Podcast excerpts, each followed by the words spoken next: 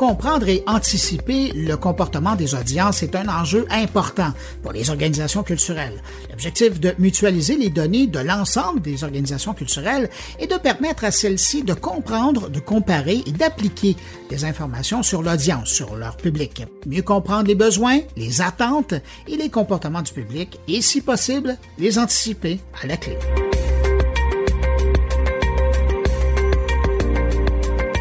Pour parler de ce défi, trois invités. Gabrielle Desbiens, elle est directrice générale de Culture Saguenay–Lac-Saint-Jean, qui travaille sur deux chantiers numériques majeurs en littératie numérique des organisations et de mutualisation des données. Nous entendrons également Arnaud Nobile. Arnaud Nobile qui est fondateur du site atuvu point c a et cofondateur de Culture Cible et chef de projet. Mais d'abord, nous commencerons avec une rencontre avec Viêt Cao. Viêt Cao qui est directeur innovation et analytique de données chez Synapse C.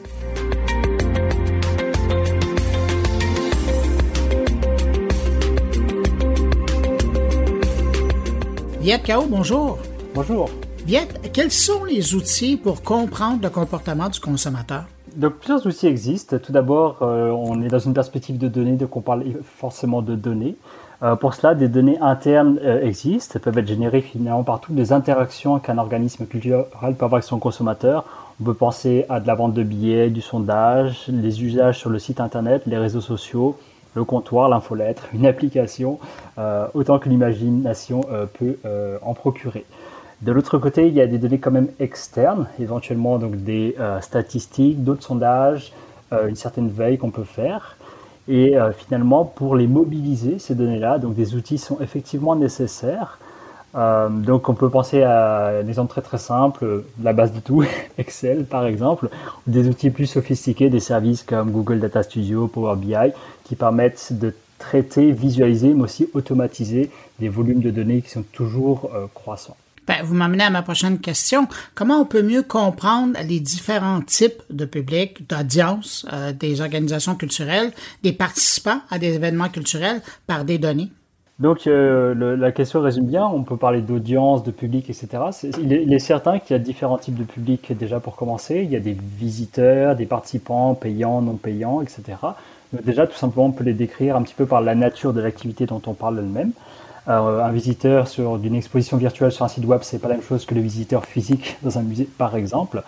Ensuite, euh, en fait, pour mieux les comprendre, bah, tout simplement, peut-être si on sait déjà ce qu'on veut savoir, c'est sûr que cela aide énormément. Et pour cela, souvent, il peut être intéressant d'avoir des descripteurs de ces publics-là, donc de les qualifier. Pour les qualifier, il y a différentes méthodes. Souvent, il y a une méthode plus temporelle, le cycle de vie, par exemple, de visiteur occasionnel au visiteur plus régulier, voire à l'abonné. Euh, on peut le comprendre de manière peut-être plus géographique, le, la consommation locale euh, ou hyper locale du quartier vers de la ville, ou d'un point de vue touristique, l'excursionniste, euh, le visiteur local versus le touriste peut-être de l'international. On peut vouloir le qualifier ou le décrire de manière plus en termes de ce qu'on appelle la psychographie, c'est-à-dire les intérêts, les valeurs, les attitudes des gens. Euh, pour cela, donc souvent, ça va se relier plus peut-être avec des données qu'on n'a pas ou qu'on peut, euh, entre guillemets, deviner par euh, des réseaux sociaux, des profils, des choses comme ça. On peut aussi vouloir le comprendre par euh, des descripteurs plus sociodémographiques, donc euh, l'âge, la profession, le type de revenu, l'occupation. Euh, et euh, des fois, on a un petit peu tendance à mêler tous ces descripteurs ensemble puisque ça apporte plusieurs euh, facettes et dimensions de compréhension. Euh, enfin, plus simplement, il y a tout simplement le, le comportement. Si on parle de données d'usage, comme on le mentionnait à la première question, bah, par l'interaction même qu'on a avec l'activité, euh, le, le, le public achète quel type de billets, s'il y a plusieurs catégories de prix, par exemple, à quelle fréquence, euh, des choses comme ça. C'est sûr que ça, cela aide à comprendre en fait euh, donc le, les différents types de publics.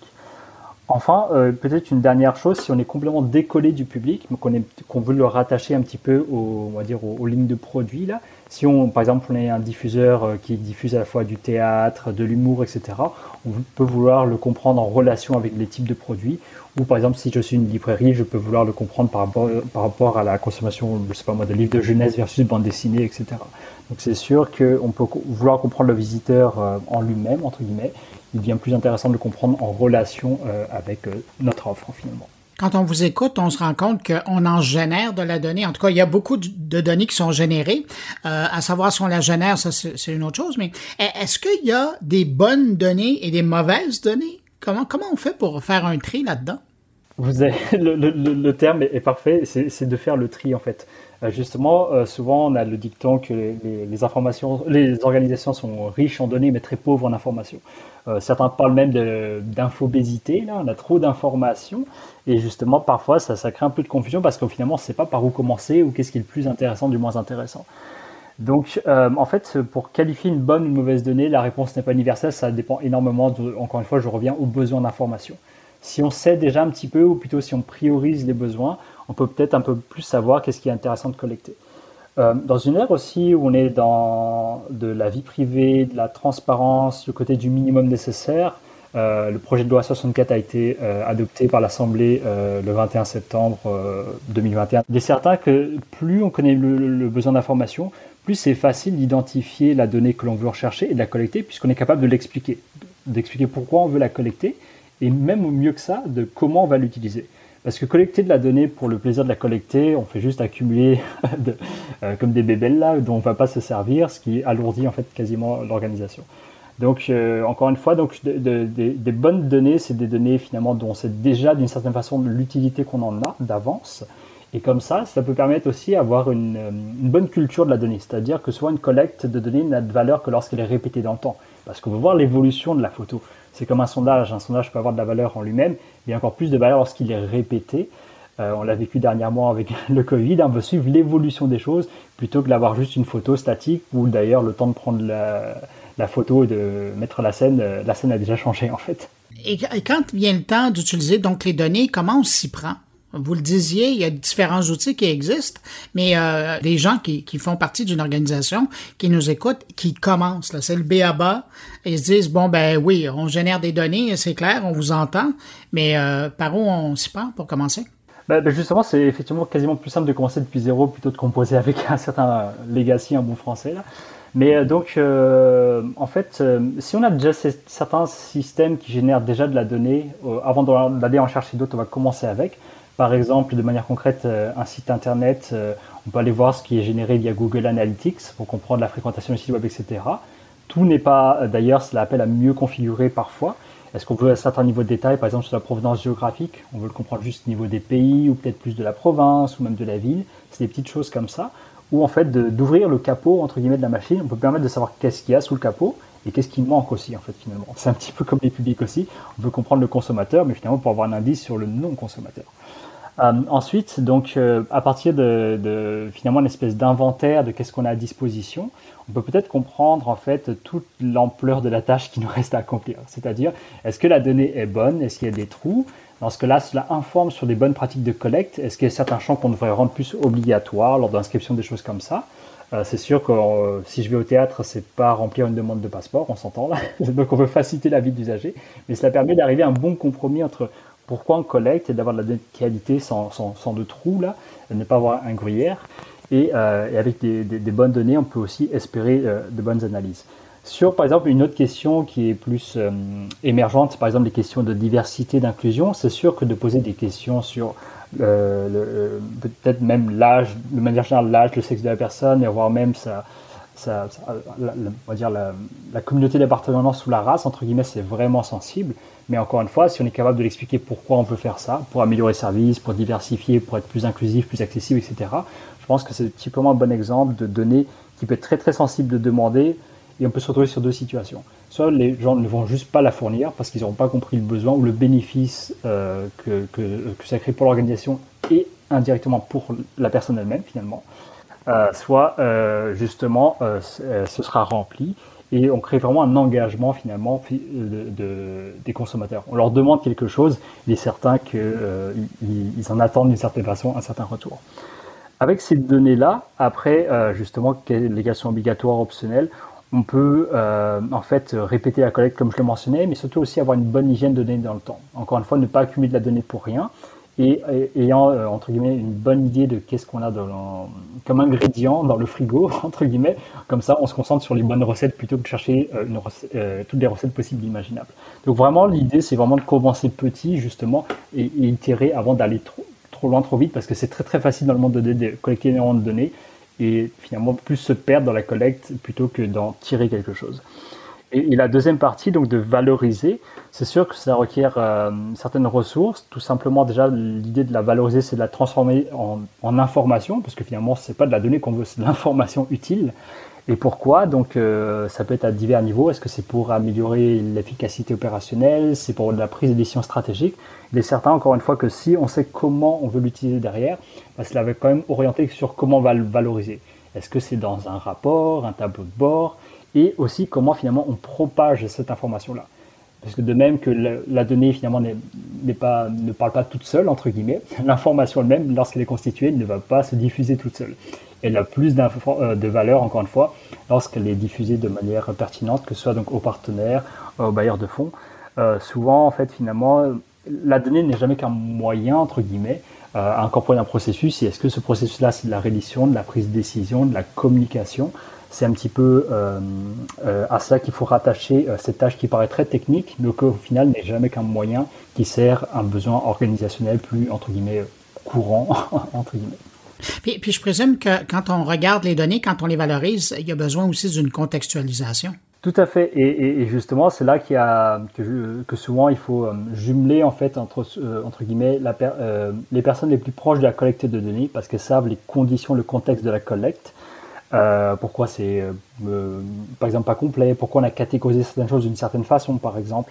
Euh, par exemple, de, de, je sais pas moi, des, des spectacles, on peut les. Euh, si par exemple il y a une discipline qui est variété, bah, qu'est-ce que ça veut dire? Parce que variété des organismes, c'est peut-être pas la même chose que dans un autre organisme.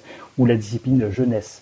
Est-ce que ça s'arrête à quinze ans chez moi, alors que dans notre organisme, c'est de huit à douze ans, des choses comme ça. Donc ça permet de la, bien de l'interpréter et euh, de, de contextualiser aussi de, de comment ce sera mobilisé.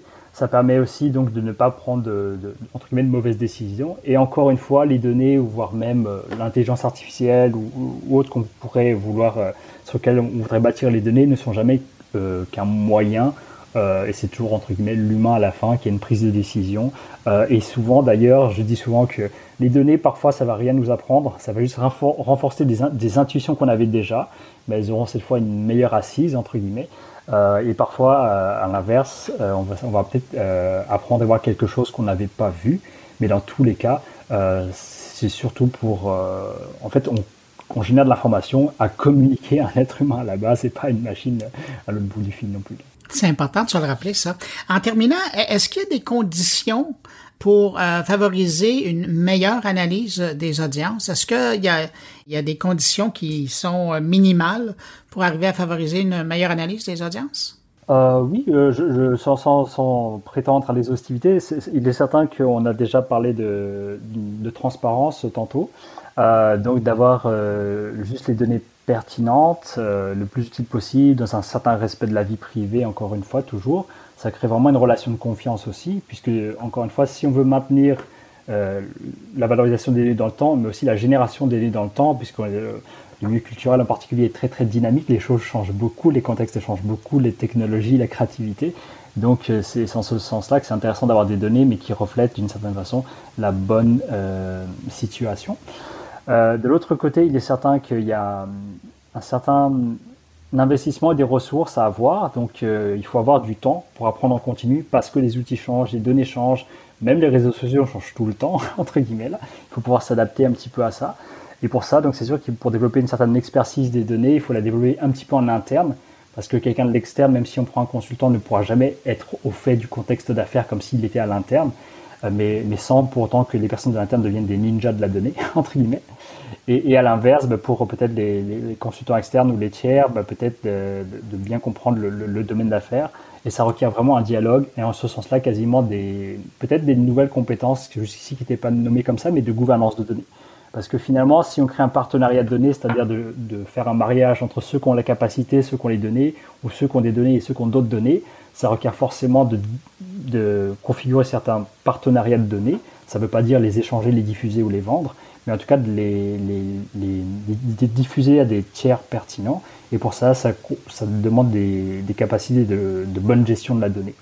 Euh, enfin, peut-être, euh, même si j'aime pas beaucoup ce mot-là, dans le côté, on va dire, littératie avec des guillemets que je fais avec mes mains en, mes mains en l'air, euh, c'est sûr que d'avoir la capacité d'expliciter les besoins d'affaires en lien avec les données, ce n'est pas toujours évident.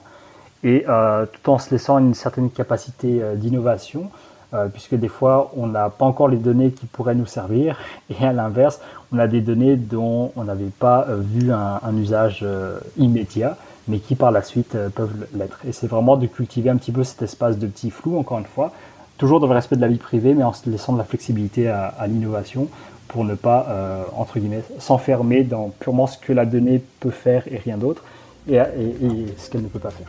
Viêt Cao, merci d'avoir euh, partagé vos réflexions sur l'utilisation des données pour mieux comprendre les audiences. Merci beaucoup.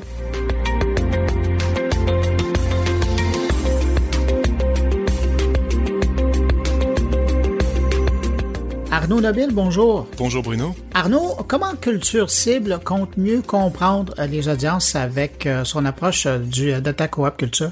Ben, en fait, le, le, le projet Data Coop Culture euh, s'adresse pas uniquement à Culture Cible. Là, le, le, l'objectif pour nous euh, est de mettre en place une technologie qui va pouvoir euh, en fait collecter certains types de données. Donc, quand on parle de données, le, le, le terme est large, mais euh, donc l'idée c'est d'aller de comprendre ce que vont faire des internautes sur des sites web culturels, donc entre autres les sites du, du réseau Culture Cible, mais pas seulement. Je pourrais revenir un petit peu plus en détail après là-dessus. Donc l'idée c'est ça, c'est de ramasser des données de navigation, et à partir de ces données de navigation, un peu comme font les GAFAM, de pouvoir euh, essayer de, de dresser un portrait en termes d'intérêt culturel de l'internaute. Donc l'idée c'est d'analyser des comportements de navigation, donc qui, est de la, qui peut être de la navigation euh, simplement de lecture, par exemple, sur nos plateformes euh, culturelles, donc sur le site atuvu point c a ou de sortu point c a, qui sont membres de la coop, ou, ou d'autres sites de la coop. Donc, si quelqu'un va lire une section euh, qui parle de jazz, ben on va on va être capable d'identifier que cette personne s'intéresse au jazz. Donc, l'idée étant de, au gré des navigations d'internautes, de pouvoir dresser un profil et de, de, de pouvoir le segmenter, en fait, ensuite, ultimement. Donc ça, c'est... Parce que le, principe, le projet Data Coop, c'est pas juste de mieux comprendre les audiences, c'est de vraiment pouvoir dresser des segments pour faire de l'activation marketing. Donc là, actuellement, il y a beaucoup de, de projets là qui, qui, qui tournent autour de la compréhension des audiences. Euh, nous, c'est vraiment au niveau de la, l'utilisation dynamique des informations là qu'on veut, euh, qu'on veut se positionner avec ce projet. Avant d'aller plus loin, parce que je vous ai entendu donner un exemple, mais si je vous demandais de me donner différents types de, de données euh, que, que vous, vous, vous désirez aller récupérer. Ah ben écoutez, les, les, les données, ça, ça, ça va être déjà ça va être de la donnée qui n'est, qui, qui n'est pas personnelle, on va, qui n'est pas...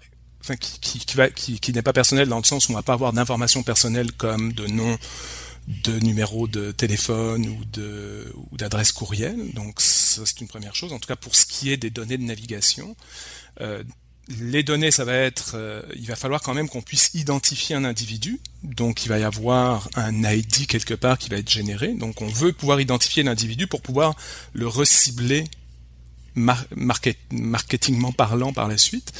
Euh, les autres informations qu'on, qu'on, qu'on veut collecter, ben ça va être, comme je vous l'ai dit, euh, des, des préférences en termes de, de, de spectacles, d'événements, euh, d'artistes, en termes de consommation, euh, de consommation culturelle. Donc, si on est capable d'aller jusqu'à une transaction, de savoir ce que le, ce que la personne à acheter, mais pas seulement au niveau de l'achat, comme je vous le dis, donc ça peut être, ça va de la consultation jusqu'à l'achat. Donc ça, une des premières parties du, du projet Data Culture, c'est, c'est de ramasser ces informations-là.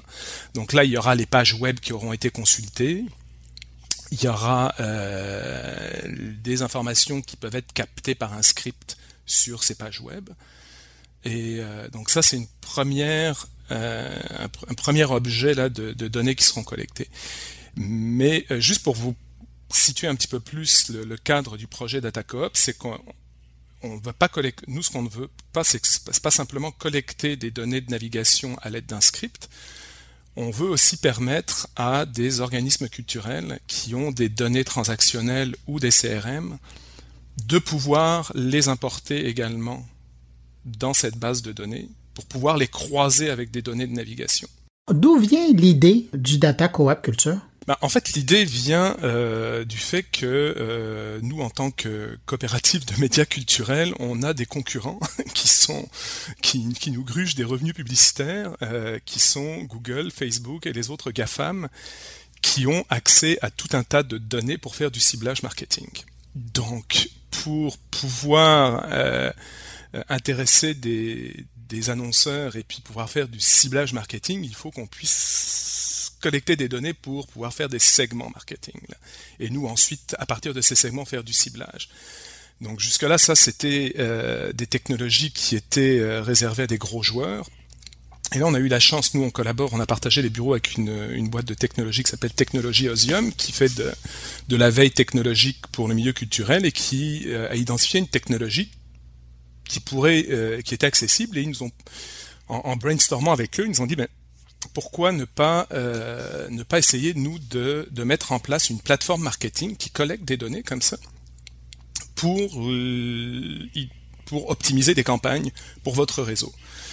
À la réflexion, ensuite, on s'est dit, mais l'avantage des GAFAM, en fait, c'est quoi? C'est le volume. C'est-à-dire que le, le pixel Facebook ou le script Google, ou euh, il y a, y a d'autres tiers, là, qui, dès qu'on installe un script euh, qui est gratuit sur son site en général, c'est qu'il y a quelqu'un derrière qui ramasse de la donnée.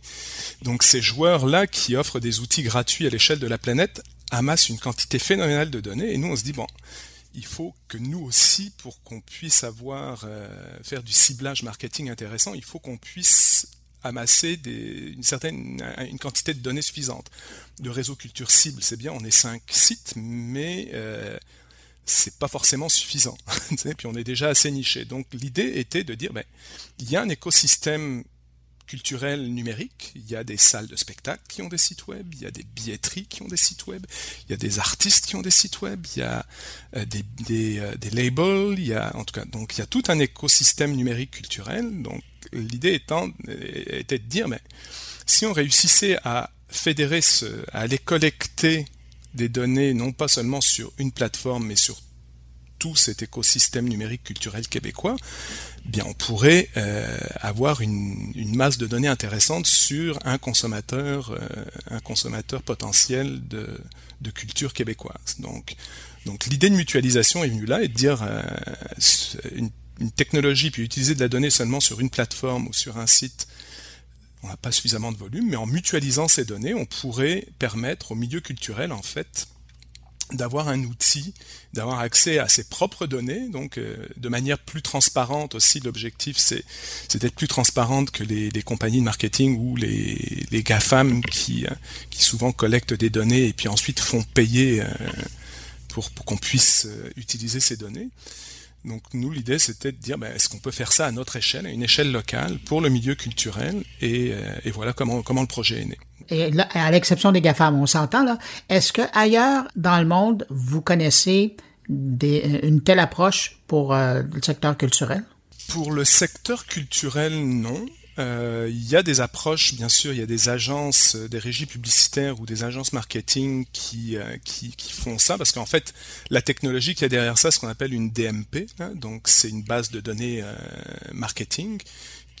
Euh, l'approche, euh, l'approche coopérative que nous voulons, euh, que nous voulons faire, euh, elle n'est pas, à, à, à mon sens, non, je, je, je n'en connais pas, pour faire du ciblage marketing dans le milieu culturel, non. Nous, on a, euh, Ozium Technologies a identifié une technologie française euh, qui va être adaptée ici. Donc, ils, ils vont adapter cette technologie-là qui est d'une, d'une entreprise française qui s'appelle Gigs. Donc, qui, eux, euh, ont des clients en France qui utilisent cette technologie-là, mais ils l'utilisent. Ça va être un festival, par exemple, qui va l'utiliser pour ses propres besoins. Mais encore là, on n'est pas dans la mutualisation, là. On n'est pas dans, on n'est pas dans la mutualisation. Donc, nous, on va partir de cette base. Et Ozium Technologies va avoir pour mission là, d'adapter cette technologie-là pour justement faire des, ce qu'on appelle des D M P privés, donc des, des, des, des petites des, des bases de données marketing qui pourront être utilisées à un niveau personnel. Là. Donc un festival qui veut vraiment euh, faire des choses à, juste à partir de ces données pourra le faire, mais pourra aussi avoir accès à des segments marketing qui utilisent les données Du, euh, du réseau. L'intérêt de la mutualisation, c'est d'aller chercher plus de données par différents partenaires. Puis de l'autre côté aussi, c'est partager cette information à travers les, les, les partenaires comme ça. Mais concrètement, quel avantage les organisations culturelles ou même les magazines culturels pourraient en tirer de, de ces informations-là? Ah ben concrètement, nous, ce qu'on veut, c'est, euh, c'est, euh, c'est, c'est, c'est faciliter la, l'accès aux, aux consommateurs de culture.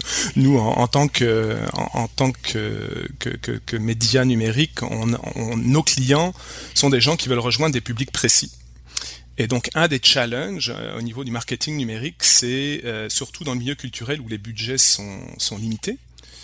Donc, c'est de dire avec un budget limité, comment je peux toucher vraiment mon cœur de cible. Donc c'est vraiment la, la, le ciblage là, qui va être la force. Donc nous, le, le pari qu'on fait, puis euh, l'expérience de l'entreprise française dont je vous parlais euh, est encourageante pour ça, c'est de réduire en fait les, les coûts marketing pour euh, de la conversion au niveau de l'achat d'un, d'un produit culturel. Et donc on, ce qu'on, le pari qu'on fait, c'est qu'on va être, euh, qu'on va faire mieux que Google et Facebook en termes de ciblage.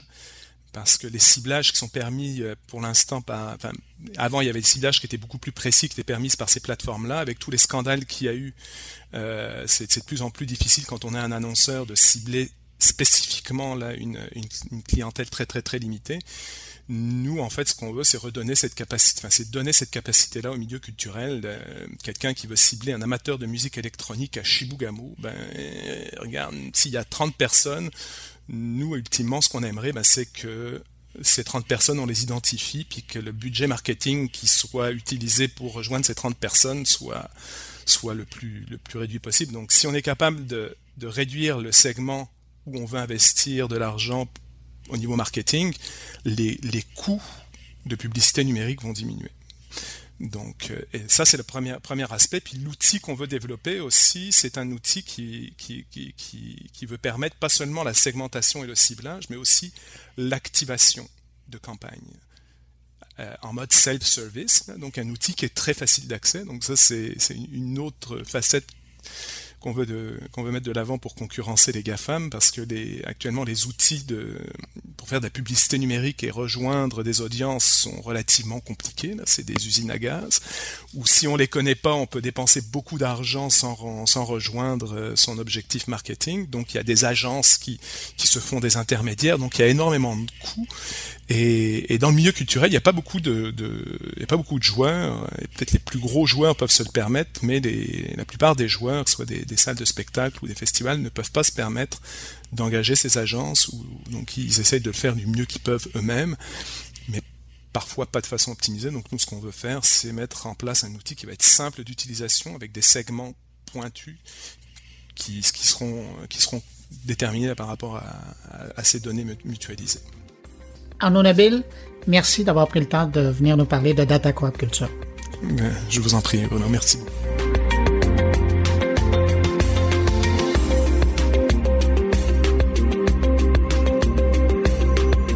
Gabrielle Desbiens, bonjour. Bonjour. Gabrielle, quels sont selon vous les défis des organisations culturelles actuellement là, dans la compréhension de leur audience? Euh, les défis dans la compréhension de l'audience. Euh, je crois que le milieu culturel euh, cherche à s'adresser à, à une grande diversité euh, de personnes, d'auditeurs, d'auditrices, bref, de personnes qui vont participer ou consommer, entre guillemets, là, c'est l'offre culturelle. Et euh, je crois que cela représente des défis là, dans la capacité de s'adresser à un public qui n'est pas nécessairement familier, familière avec euh, des terminologies des fois ou des façons de présenter des concepts, des projets, l'art, euh, qui, c'est, qui est une, un acte de communication d'une certaine façon. Euh, c'est pas évident de, de parler à tout le monde ou de le faire en bloc. Euh, donc à ce niveau-là, euh, il y a toujours des solutions, des processus de médiation culturelle là, qui sont bien ancrés dans le, le milieu de la culture au, au Québec, entre autres. Euh, mais euh, je crois aussi que euh, rejoindre euh, certains publics ne se fait pas par des manières, euh, des manières qu'on utilise depuis longtemps, Donc, toute l'adaptation, la capacité des organisations de s'adapter puis de trouver des moyens qui vont euh, permettre de rejoindre ces publics-là qui sont moins habitués de fréquenter euh, en personne ou euh, de consommer la culture euh, de façon plus traditionnelle, disons. Je, je suis curieux, de, vous dites euh, les moyens traditionnels. Dans votre tête, vous avez quoi quand vous pensez à des nouveaux moyens? Des nouveaux moyens, ben c'est peut-être euh, peut-être le numérique, pour ne pas nommer cette chose-là, euh, des nouveaux moyens. En fait, euh, je je saurais pas peut-être les énumérer, mais c'est comment, c'est peut-être une question à partir des publics, c'est plus facile de l'amener dans cette idée où euh, comment on rejoint les jeunes aujourd'hui, comment on s'adresse à, à ces jeunes-là qui consomment la culture de façon très différente sur les plateformes, sur un petit écran, un petit ordinateur qu'on met dans nos poches. Comment on rejoint quand on est une galerie d'art, quand on est une bibliothèque, comment on, on, on peut euh, attirer ces jeunes-là ou être en relation avec eux. Puis, euh, si on veut, euh, ouais, cette idée-là du dialogue, puis de l'approche, puis comment la culture peut être partagée, puis contribue à leur éveil dans le monde, puis à leur capacité de, de percevoir ou de, de critiquer, là, dans le sens constructif, le monde qui les entoure. Tu sais, je crois que euh, c'est ça. Puis est-ce que le numérique, c'est une solution? C'en est probablement une, mais il y en a, il y en aurait certainement d'autres aussi, là, mais euh, je, j'irai là pour l'instant. Ben, en ce sens-là, comment les données, on va rester dans le domaine du numérique, là, comment les données euh, peuvent aider les organisations culturelles à mieux comprendre leur audience? Euh? Je crois que, que ben, une donnée, euh, une donnée, c'est une information, mais quand on est capable de, de jouer avec, de, de comprendre la, le potentiel d'usage, puis la capacité de croiser ces données-là, de les faire se parler entre elles, de dresser peut-être des portraits ou euh, de, de spécifier certains éléments ou de diriger, je crois que ça permet de, d'envisager ou d'être créatif dans des solutions pour parvenir à toucher. Je ne sais pas si des données, si on se figurait, je, quand on pense à... En tout cas, peut-être aussi que j'ai pas une vision si, euh, si innovante que ça, mais moi, c'est toute l'idée du chemin, de, de la connexion, un peu comme des neurones qui dressent un chemin puis qui arrivent à, à toucher un, un lieu ou un point précis. Donc, je vois que ces données-là, en les travaillant, en les connaissant, en sachant comment les faire parler, dans le fond, on est en mesure de dresser, euh, d'avoir un aperçu, puis de, de mieux se projeter, puis de trouver des stratégies pour y arriver. J'imagine, là, mais je suis pas une spécialiste, hein. Mais je présume que si on veut faire ça, il faut d'abord savoir où on veut aller, il faut avoir un but. Certainement. Quoique des fois, le but se construit dans la connaissance des choses. Euh, oui, effectivement. Puis tu sais, tout à l'heure, vous me parliez de, des défis pour connaître les audiences. Bien justement, est-ce que, est-ce que pour les organisations des arts et de la culture, tu sais, cette, cette capacité de manipuler, de comprendre et de, de jouer avec les données, j'ai l'impression que ce n'est pas encore... Euh, Ce n'est pas une pratique qui est mature, hein, si on parle des termes de maturité numérique ou de même de littératie, de compréhension de ces usages-là et de ces outils-là qui nous permettent peut-être de, de passer à un autre niveau puis de, de, de travailler ou d'aborder ces réalités-là différemment. Je pense que ça, c'est un des défis qui sont quand même importants. Puis nous, on, on s'en rend compte là, de... De, de niveau de maturité ou de capacité de, de voir le potentiel de ces, de ces enjeux, de ces outils-là, que sont les données, qui sont très, très euh, polarisées dans le milieu culturel. Comment ça se passe par chez vous? Comment Culture Saguenay–Lac-Saint-Jean vient supporter des organisations dans la région, dans ce sens-là? Dans, dans l'idée de, de développer peut-être la littératie ou la maturité numérique, en fait, on le fait de... De plusieurs façons. Euh, depuis deux mille dix-huit, euh, on, on a un événement annuel dédié au numérique qui s'appelle Numérique zéro deux. zéro deux, c'est le numéro de région administrative du Saguenay–Lac-Saint-Jean. Et euh, les deux premières éditions, deux mille dix-huit dix-neuf, on était vraiment, on a institué un, un colloque. Donc, c'était trois journées d'activités où euh, on faisait venir des experts de partout, les bons coups, euh, on faisait des ateliers de co-création, on réfléchissait, on aménageait des espaces de, de, de réseautage, où on, on amenait les, les professionnels de certains secteurs à venir rencontrer les organismes, les artistes. Donc, c'était vraiment des lieux de rencontre où est-ce qu'on... Ça nous a permis euh, d'aborder ces sujets-là du numérique, de, de prendre notre rôle de leader, mais aussi de, d'évaluer un peu où est-ce qu'on en était dans la région. Euh, puis, on s'est rendu compte, euh, à la fin de deux mille dix-neuf, que le milieu avait peut-être plus besoin d'accompagnement. On le sait que pour s'approprier un sujet ou euh, faire confiance, se faire confiance, mais faire confiance à une organisation, des fois, un événement, c'est bien beau, mais on ne développe pas des liens de proximité. Donc, en deux mille vingt, on a choisi de transformer notre événement numérique en en faisant un incubateur euh, de projets. Euh, puis là, on sort, là, c'était, on a terminé en juin, donc on a incubé huit projets euh, numériques dans la région. C'était des projets super intéressants, mais encore là, des projets très, très différents qu'on voulait structurants, oui, pour une organisation, mais on essaie toujours de, de travailler comment un projet peut euh, répondre à des besoins individuels, mais répondre à des besoins collectifs aussi. Donc, ça a été euh, euh, une grande aventure et on espère pouvoir le reconduire, là, euh, ce projet-là. C'est que ça, c'est dans nos... notre quotidien. C'est un événement, Numérique zéro deux, c'est, c'est bien ancré depuis trois ans, les gens connaissent. Sinon, on, on fait, euh, on a assis ensemble tous les partenaires numériques, euh, institutions scolaires, euh, entreprises, euh, organismes d'appui, de soutien, incubateurs numériques, d'autres secteurs ensemble, puis on a créé les journées du numérique au Saguenay–Lac-Saint-Jean. Fait que pendant notre colloque, ben, il y avait six sept colloques qui se passaient dans le même mois. Puis on a fait comme le printemps numérique à Montréal, mais au Saguenay. On voulait s'appeler l'automne numérique, mais on trouvait que c'était un petit peu trop proche du printemps numérique. Hein. On ne voulait pas euh, copier. Alors on a fait ça. Ça nous a vraiment positionnés comme un acteur incontournable. La culture, euh, le secteur de la culture, via Culture Saguenay–Lac-Saint-Jean, on est vraiment... Euh, reconnu puis en relation avec les partenaires de ces secteurs-là. Et puis là, là je m'excuse, ça prend beaucoup de temps, mais on travaille fort le numérique. On a un autre projet, euh, un, un projet majeur qui est financé dans le cadre du programme Ambition numérique là, du ministère de la Culture. On est en train de réfléchir à développer une plateforme pour agréger les données du milieu culturel, ces fameuses données que nous ne possédons pas comme Conseil de la Culture parce que, à mon... c'est un jugement personnel de ma part. On était un petit peu en retard au niveau du numérique euh, à Culture Saguenay–Lac-Saint-Jean. C'est qu'on se met à jour puis en agrégeant des données pour être capable, comme organisation de représentation, en quelques clics dans un intranet que nous a, auquel nous aurions accès à cette base de données-là, finalement, euh, pouvoir dresser là, un portrait par âge, par secteur, euh, tu sais, vraiment quelque chose de base, mais qui pour moi, en tout cas pour mon équipe, cette base-là, elle est essentielle à notre capacité de parler au nom du milieu puis de nourrir, tu sais, à chaque semaine. « Hey, salut, peux-tu me, peux-tu me faire une liste de, de peintres dans la région? Euh, t'as peu, là, tu sais, il faut encore que je prenne le téléphone ou que je cherche dans mes contacts Facebook, ce qui n'est pas du tout efficient pour une organisation comme nous. » Donc, on est en train de travailler à ce niveau-là en essayant de... de mobiliser aussi des partenaires qui ont déjà des bases de données de d'autres disciplines artistiques, puis de dire on veut pas prendre vos données, mais on veut se connecter entre nous, puis que notre plateforme soit euh, interopérable, que, qu'on, qu'on se connecte, puis que l'important au cœur de tout ça, c'est la découvrabilité des artistes, des organismes, de l'offre culturelle et des expertises aussi. Donc, le numérique, on fait beaucoup de choses pour essayer de se positionner. Est-ce que vous êtes carrément en train de parler même de mutualisation des données pour avoir un portrait d'ensemble? Est-ce que ça va jusqu'à là? Euh, je... Est-ce que ça va être une mutualisation des données? Je ne sais pas parce que mutualiser, c'est un mot récent. Ben c'est pas récent, mais on l'utilise à grande échelle récemment, puis je trouve qu'il est utilisé à plusieurs sauces.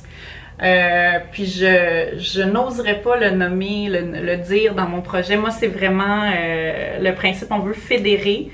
Puis c'est sûr qu'on on parle de données publiques qui vont être ouvertes, qui vont être partageables, puis tu sais, qui vont s'échanger là, d'une, d'un, d'une plateforme ou d'un site web à l'autre. Peut-être, peut-être diriez-vous, mais oui, Gabrielle, c'est de la mutualisation, mais pour moi, c'est pas dans cet esprit-là. Parce qu'on a des gens qui font des projets extraordinaires dans la région puis qui ont développé des expertises en mutualisation pour les voir aller depuis trois quatre ans.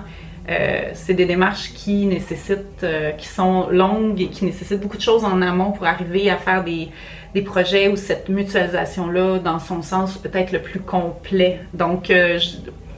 Je pense pas, Bruno, que je dirais que c'est un projet de mutualisation de données plus que de... Mais déjà, vous parlez de fédérer les données, c'est déjà... Euh, on... Il y a une synergie. C'est une étape. C'est ça. Oui, oui, tout à fait. La synergie, c'est intéressant, oui. Ça a été quoi la réaction des organisations lorsque vous êtes arrivé avec cette idée-là, d'aller chercher, de répertorier les données pour arriver à essayer de créer un, un, un paysage, un portrait de la région? Le, sur, le, sur l'idée, le principe, que nous, nous, nous endossons ce rôle-là. Je crois que le milieu le, le reconnaît et l'appuie. Euh, maintenant, euh, même, même pour mon projet, je me suis dit, OK, encore une plateforme. Hein. Tout, je pense que la plateforme, c'est encore plus galvaudé là, que les, la mutualisation, ce qui veut dire que il y a beaucoup d'organisations qui ont déjà des répertoires sur leur site, qui travaillent déjà avec des bases de données qui mettent à jour manuellement, et cetera. Fait que, euh, on a vu, on a vu une curiosité, un intérêt, mais notre projet est tellement... Oui, c'est une base de données, mais c'est plein d'autres choses aussi là, qu'on veut réfléchir jusqu'à la gouvernance numérique. Fait que là, on, on, on fait des choses très concrètes, mais dans une perspective où on veut déployer une vision à long terme pour le secteur qui serait super structurante, ce qui fait que pour l'instant, les gens disent « ben oui, ça nous intéresse que tu nous tiennes au courant », puis quand, mais je vois qu'il y a d'autres organisations de recrutement dans d'autres secteurs qui font aussi des ententes avec d'autres organisations, peut-être à l'extérieur. Ça fait que je vous dirais que cette capacité-là de ramener les organismes qui ont déjà des avancées dans ce, à ce milieu-là, ça demeure un défi, puis c'est des, c'est des négociations, c'est une façon de... mettre en marché aussi notre projet sans, en fait, avec beaucoup de délicatesse dans l'idée où le changement, où quelqu'un qui arrive et qui dit « moi je veux agréger, je veux centraliser », mais ça peut créer des résistances. Alors, euh, on, on est en train de développer là, des approches là, qui vont être euh, vraiment dans l'idée du partage et de la collaboration et non pas de s'approprier les choses. Vous en avez mentionné quelques-uns, mais je suis curieux, je, je repose la question. Qu'est-ce que vous escomptez comme résultat à la fin de, de, de tout ce cheminement-là? Oh, euh, dans, euh, on souhaite, en fait, euh, dans un premier temps, avoir accès en temps réel à des données. On veut offrir... Euh, Une, on veut permettre aux, aux artistes, aux organisations d'être découvrables, c'est-à-dire euh, qu'il y a un répertoire, là, je donne un exemple, souvent un, un préfet d'M R C euh, qui doit, qui, qui se pose la question, mais voyons, y en a-tu des artistes sur mon territoire? Et euh, il fait culture, ou portail culturel Saguenay–Lac-Saint-Jean, on ne sait pas comment ça s'appelle encore, mais puis là il fait, il voit, il y a un moteur de recherche qui écrit M R C, Marie-Chapdelaine, artiste, et puis là, oups, sur la carte, hey, il y en a quarante-sept, il n'aurait jamais pensé qu'il y en aurait quarante-sept, donc euh, tout ce volet-là, ça n'existe pas encore, puis je suis toujours un peu gênée de le dire, là, mais c'est la base pour nous. Ensuite, les autres résultats escomptés, bien, à travers ce projet de plateforme-là, on a évidemment toute une démarche de sensibilisation de littératie sur la donnée. Donc, on a un projet de deux ans avec des experts de partout au Québec qui vont nous aider à créer des contenus pour sensibiliser puis éduquer nos pairs dans la région. Donc, tout le volet de que la, le milieu culturel du Saguenay–Lac-Saint-Jean acquérisse des connaissances, comprenne pourquoi on parle de données, pourquoi c'est important. Le numérique, c'est là pour rester. C'est pas une fin en soi, c'est seulement qu'un moyen pour mieux travailler ensemble, mieux être découvrable, puis mieux faire rayonner les arts et la culture. Donc, les, dans les résultats escomptés, il y a toute cette sensibilisation, éducation-là. Euh, ensuite, pour nous, ce projet-là, c'est la première phase d'une vision de, euh, d'une vision pour développer un, un outil de gouvernance, de gouvernance numérique. Donc, comment, en mieux se connaissant, puis en étant capable de De, se, de dresser un portrait, ça c'est une chose, mais comment aussi un outil numérique peut être un outil de communication en temps réel qui pour une organisation de représentation, dès qu'il y a quelque chose qui sort dans l'actualité ou euh, quand il y a une, un enjeu pour lequel il faut aller chercher euh, des opinions, des avis ou sur lesquels il faut se consulter pour réfléchir, se positionner, on peut-tu réfléchir à un outil qui va nous permettre d'être en communication euh, le plus souvent, de pouvoir euh, réfléchir, faire des plans stratégiques, mais à travers un, cet outil-là, puis prendre en main le développement de notre secteur dans la région, puis de le faire ensemble. Parce que, tu sais, c'est le fun d'envoyer des courriels, c'est le fun de faire des tournées d'appels, mais est-ce que ça multiplie pas les choses à faire, puis c'est pas un peu comme rentrer des données manuellement, c'est long, puis c'est pas toujours à jour. Ça fait qu'est-ce qu'on peut être en communication plus directement, plus souvent? Ça, c'est une phase, euh, une phase ultérieure, si on veut. Euh, puis il y a un autre élément aussi qui est finalement dans notre vision de ce projet-là. On veut, en fait, offrir au milieu la capacité d'avoir accès à un intranet ou un... un, un un compte usager dans lequel l'ensemble des services de culture va être disponible, mais si, par exemple, une organisation de, de une autre organisation d'une autre discipline offre des services aussi, bien, on voudrait que cette personne-là soit connectée, mais à travers le même compte. Donc, on parle d'identifiant unique aussi parce qu'on le sait, vous le savez, c'est dans notre quotidien, à chaque jour, à chaque semaine. Pour avoir accès à un service, il faut qu'on se crée un compte. Moi, quand ça prend plus qu'un clic, souvent, je dis pas grave, je vais, je vais trouver mon service d'une autre façon. Est-ce qu'au Saguenay-Lac-Saint-Jean, à travers cette, ce principe, cette volonté de rassembler les choses, d'interconnecter, on n'aurait pas un compte identifiant? Puis si tu es sur le site du regroupement des métiers d'art, tu rentres dans ton compte sur le site des métiers d'art, mais tu as la même interface que si tu étais rentré dans ton compte de Culture Saguenay-Lac-Saint-Jean. C'est qu'on veut aussi euh, optimiser peut-être l'ensemble des services et de l'offre des organisations de soutien pour vraiment être en mesure de mieux servir cette communauté-là. Voilà, c'est un autre des objectifs. Gabrielle Desbiens, merci d'avoir partagé euh, cette expérience que vous êtes en train de vivre chez Culture Saguenay-Lac-Saint-Jean puis tout le travail que vous êtes en train de faire pour la région. Merci. Merci beaucoup, Bruno. Dans cet épisode, nous avons entendu parler de collecte et de valorisation des données, mais aussi des nombreux avantages de mutualiser les données du milieu culturel à l'échelle locale, comme celui de faciliter l'accès aux activités culturelles pour l'ensemble des citoyens.